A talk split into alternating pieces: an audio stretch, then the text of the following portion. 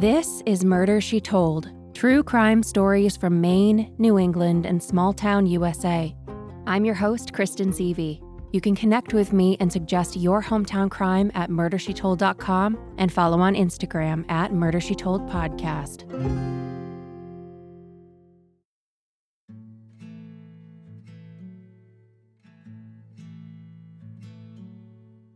When I drove to the address at 7 Reservoir Street, I was struck by how familiar it was. In fact, just last week I'd driven past Reservoir Street without even realizing it. It's nondescript and small. Only three houses on it before it dead ends, the end being number seven. But it's not the same house. At least, I don't think it is. A new family lives there now.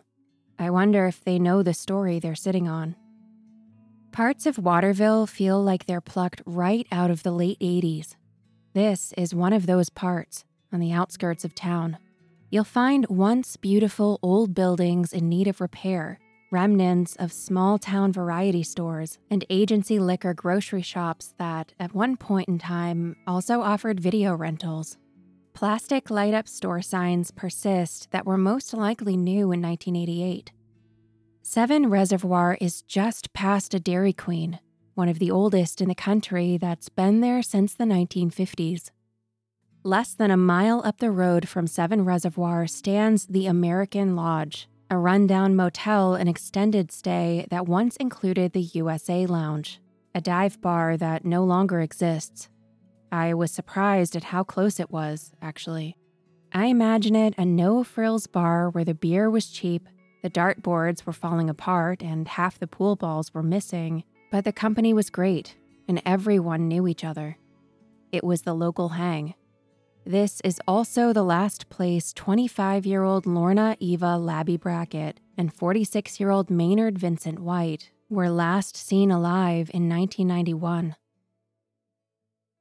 I reached out to Kathy, a friend of Lorna's, to see if she'd be interested in helping me tell her story. Almost immediately, I got an emphatic response back from her. Yes, she would love to help, anything for her friend. Despite the fact that she hadn't seen her friend for almost 30 years, she still cares. Kathy met Lorna when both of them lived in Oakland, a small town 15 minutes from Waterville. She told me of their walks down Main Street. Kathy, with her stroller, soothing her colicky newborn, and Lorna with her toddlers, Maureen and Tyler. She would often come to Main Street to meet Lorna for a walk. Kathy said she was such a loving mom, caring, hardworking, a sweetheart all around. She tried so hard to make a good life for her kids. Kathy worked dispatch for the Oakland Police Department when she met Lorna. Small town, Kathy said. Lorna was friendly with everyone and was known around town. She lived in an apartment building on Main Street that was owned by her dad, and she helped to maintain it. She was always willing to help. Kathy recalled that she volunteered to paint the police department when they moved into their new home on Main Street.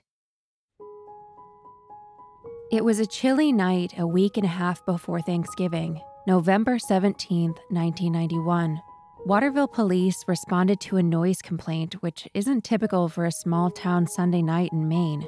The complaint said that there seemed to be fireworks or gunshots mixed with loud voices coming from the house next door. At 3:17 a.m., police arrived at 7 Reservoir Street, where a two and a half story home sat at the end of a short dead-end street. But the house was quiet. Whatever commotion had caused the neighbors to call seemed to have died down, so they left and headed back to the station. A little over two hours later, police once again found themselves on Reservoir Street. But this time, the same two and a half story home was on fire. An explosion had sent it up into flames almost instantly. After firefighters were able to contain the fire around 6 a.m., two bodies were found, charred beyond recognition, on the first floor. Right off the bat, something about this fire didn't seem right. By the time first responders arrived on the scene at 5:43 a.m., a mere 4 minutes after the call was placed, the house was already consumed by fire. Waterville Police Chief Daryl Fournier said it had a tremendous head start in that short amount of time. Steve McCausland, the spokesperson for Maine's Department of Public Safety, said the fire was so intense when firefighters arrived that the electrical wire had melted off the building and was arcing. Because of the suspicious nature of the fire, police took it seriously right away. They obtained a search warrant and brought in a team that consisted of six Maine state detectives, four fire marshal's office investigators, and technicians and electricians from the state crime lab. Dogs were also brought in to help pinpoint places of interest as detectives sifted through debris and took samples to test for accelerants and flammables. The first victim to be identified was Lorna Labbe Brackett, age 25. After a short delay, the second victim was identified as Maynard Vincent White, age 46, who was the owner of the torched home. At the time of the original press release, Lorna was the only victim that was identified. The Bangor Daily News described Lorna as, quote, an unemployed convenience store clerk, end quote. It said that she was, quote, last employed at the Waterville drive through, but had been unemployed for weeks, end quote. This is mentioned several times in the article, also adding that she was living at the Reservoir Street house that had been destroyed in the fire and that she was divorced, her two children residing with their father, Terry Brackett, in Randolph, a town 45 minutes away from Waterville. The Waterville Sentinel, however, painted a more complete portrait of Lorna and asked her friends and family about her. Lorna grew up in Oakland and graduated from Messalonskee High School. She excelled at field hockey she was remembered as spunky and energetic. They described her as a hard worker and said that she loved to ride horses and snow ski. But her father said her real passion in life was helping people who were down on their luck. Lorna was forever trying to reach out and help others, despite having a rough go behind closed doors. Kathy told me that she'd sometimes sport bruises on her face she wouldn't talk about, and there were rumors of abuse. Personally, I was frustrated by the lack of information in the reports I found on both Vince and Lorna. However, I did find Lorna's name in the court news section from 1985 when she was 19. She'd gotten a speeding ticket. And according to the Sentinel, she'd also gotten an OUI and had been charged with unspecified criminal mischief at some point, too. I was told that Lorna was a good person who made some bad decisions. Kathy said that Lorna was full of life and a little bit unpredictable in the best way. According to Kathy, one night Lorna had a little too much to drink, and while sitting on her front porch on Main Street, she decided that she couldn't stand the crabapple tree in front of the old People's Heritage Bank building. It's blocking the clock on the building. I can't even see what time it is. So, what did she do? Full of liquid confidence, not that she needed it, she cut the tree down. And that was Lorna. Lorna's tree has since grown back. The autopsy revealed the medical examiner determined both victims had died from smoke inhalation and that there was no sign of violent trauma prior to or contributing to their deaths. However, this is far from cut and dried, and it definitely wasn't accidental. I spoke with an anonymous source who told me that she'd heard all the doors and windows were blocked from the outside of the house, intentionally locking them in so they couldn't escape, and that Vincent was found on top of Lorna by the front door as he tried to protect her. She said that she can't recall if this was from the news or from word around town. I didn't read anything about that in the articles I found, so I can't verify if this is anything more than town gossip. The following day, Steve McCausland confirmed the fatal fires had been deliberately set. Lab analysis of the debris recovered from the site determined that, just like they suspected, an accelerant was present, causing them to officially reclassify the deaths as homicide from arson. The second victim, Vincent White, was initially described by neighbors as divorced and in his 60s and self employed as a carpenter. I find it peculiar how inaccurate their description of his age was. They were off by about 20 years. He was only 46 years old. The Waterville Sentinel reported that Maynard Vincent White grew up in the Belfast area and graduated from Crosby High School. He was one of 10 children. Throughout his life, he worked as a general contractor and had two children with his wife, who he was divorced from at the time of the fire. In 1971, he had a general contracting business in the Waterville area.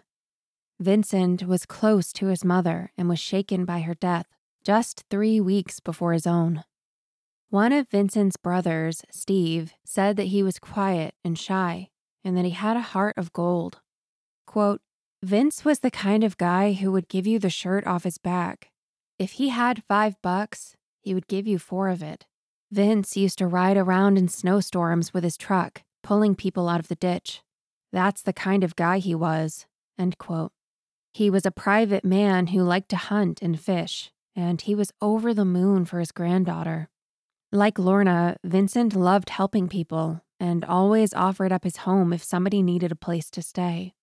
My anonymous source told me that she'd met Vincent back in the mid 80s when she was young and her husband at the time worked for him. She described him as a kind man who enjoyed motorcycle trips with his friends. He was a dog lover, and he had a dog named Shu that he adored. And if she remembers correctly, he was a black belt in karate. She said that she'd heard around town of his involvement with cocaine and didn't know for sure, but mentioned that he did have a few enemies. According to the Waterville Sentinel, Vincent was charged with an OUI that past July of 1991 after being stopped on College Ave. He was also charged with possession of marijuana, possession of cocaine, and possession of drug paraphernalia, and he was scheduled to appear in court in January of 1992. The Sentinel reported that records at Waterville District Court showed that less than two weeks before the fire, Vincent was denied his request for a jury trial to hear the drug charges against him. In addition to these charges, he was also subject to an ongoing investigation for possible trafficking involvement. The BIDE, or Bureau of Intergovernmental Drug Enforcement, had been monitoring Vincent for quite some time. At the time, Waterville was having a problem with drug trafficking of cocaine and marijuana. And from what I gather, Vincent may have been working with the BIDE in favor of reducing his sentence in a trial that hadn't happened yet. I tried to learn more about Vincent and Lorna's life from their surviving families, but they declined to talk with me. I was able to connect with Maureen, Lorna's daughter. She gave me a few photos of her mother, including a sweet one when Lorna was about 22, and Maureen was a chubby cheeked, happy baby who had just eaten something yummy. However, she was so young when her mother died, she couldn't remember much. You can see the photos she shared of Lorna's life at murdershetold.com.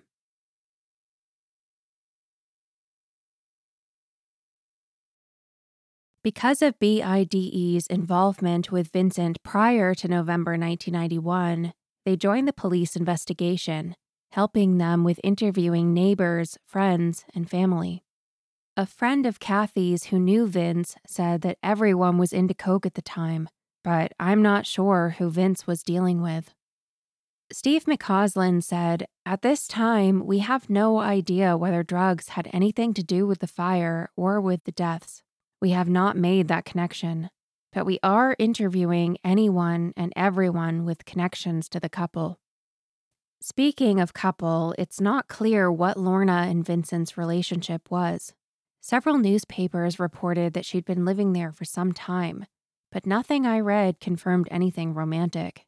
He was about 20 years older than Lorna, though, and my source referred to him as a handsome older man.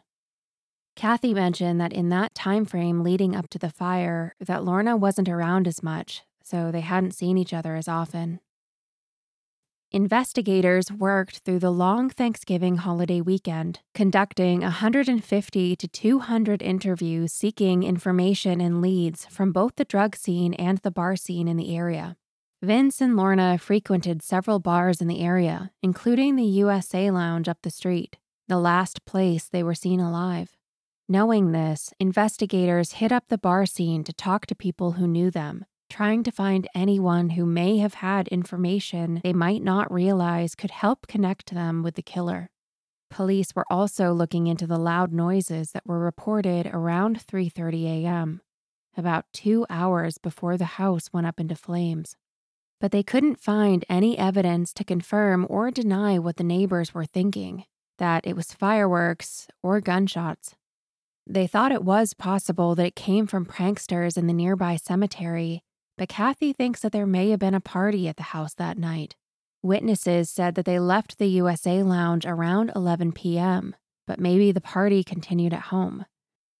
By early December, two weeks after the fire, Steve McCausland stated, We have leads and we've made progress, but there is still an incredible amount of work to do.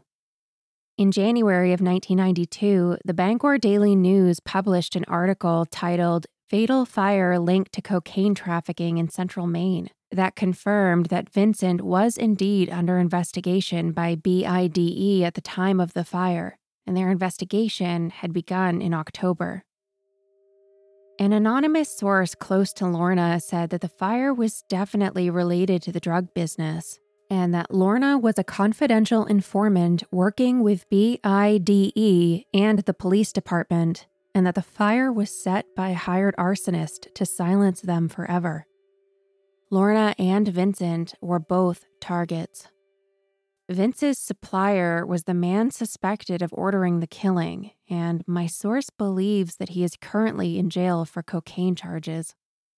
At that time, since the fire, according to McCausland, over 19 people had been arrested for cocaine and marijuana trafficking charges, with more on the horizon.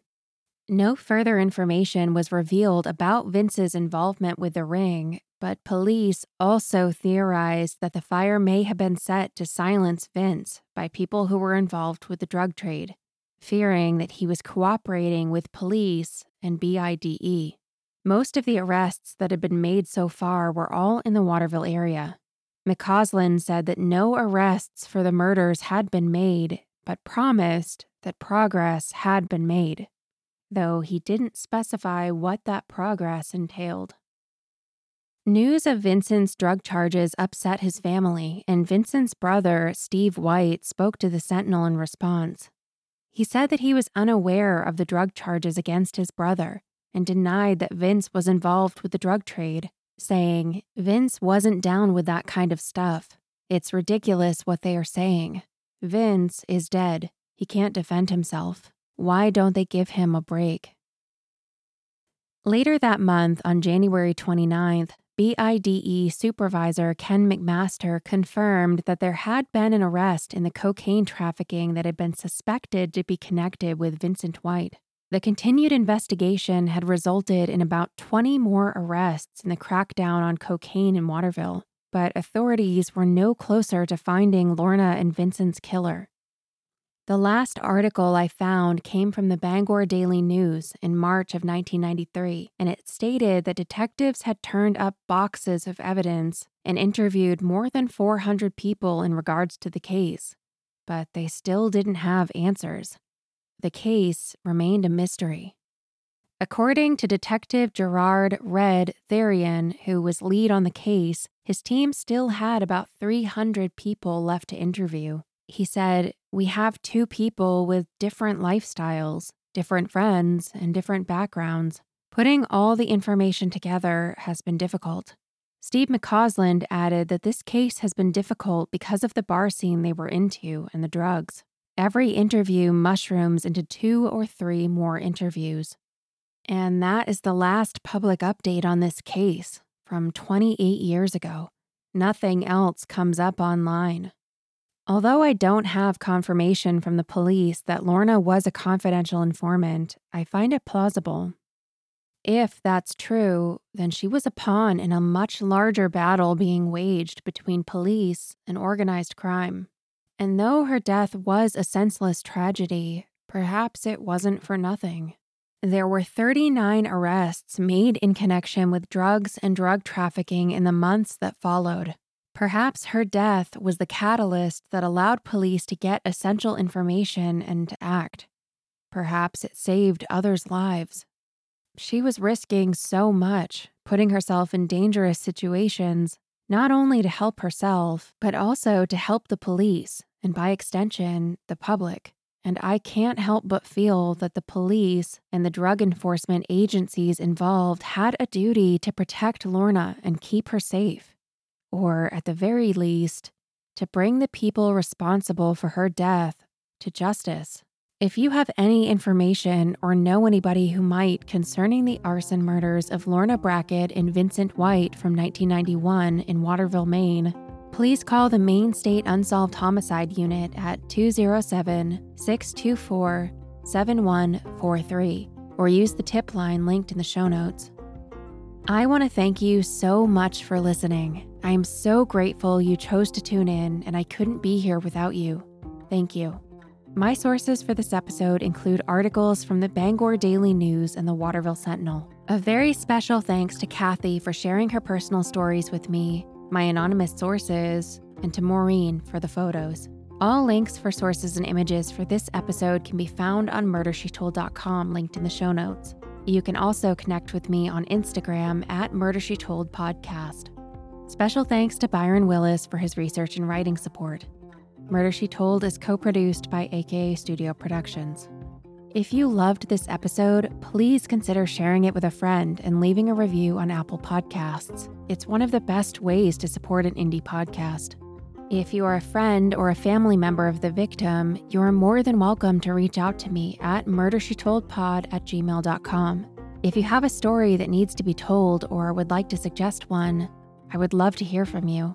My only hope is that I've honored your stories in keeping the names of your family and friends alive. Murder She Told will be back next week with another episode. Thank you for listening.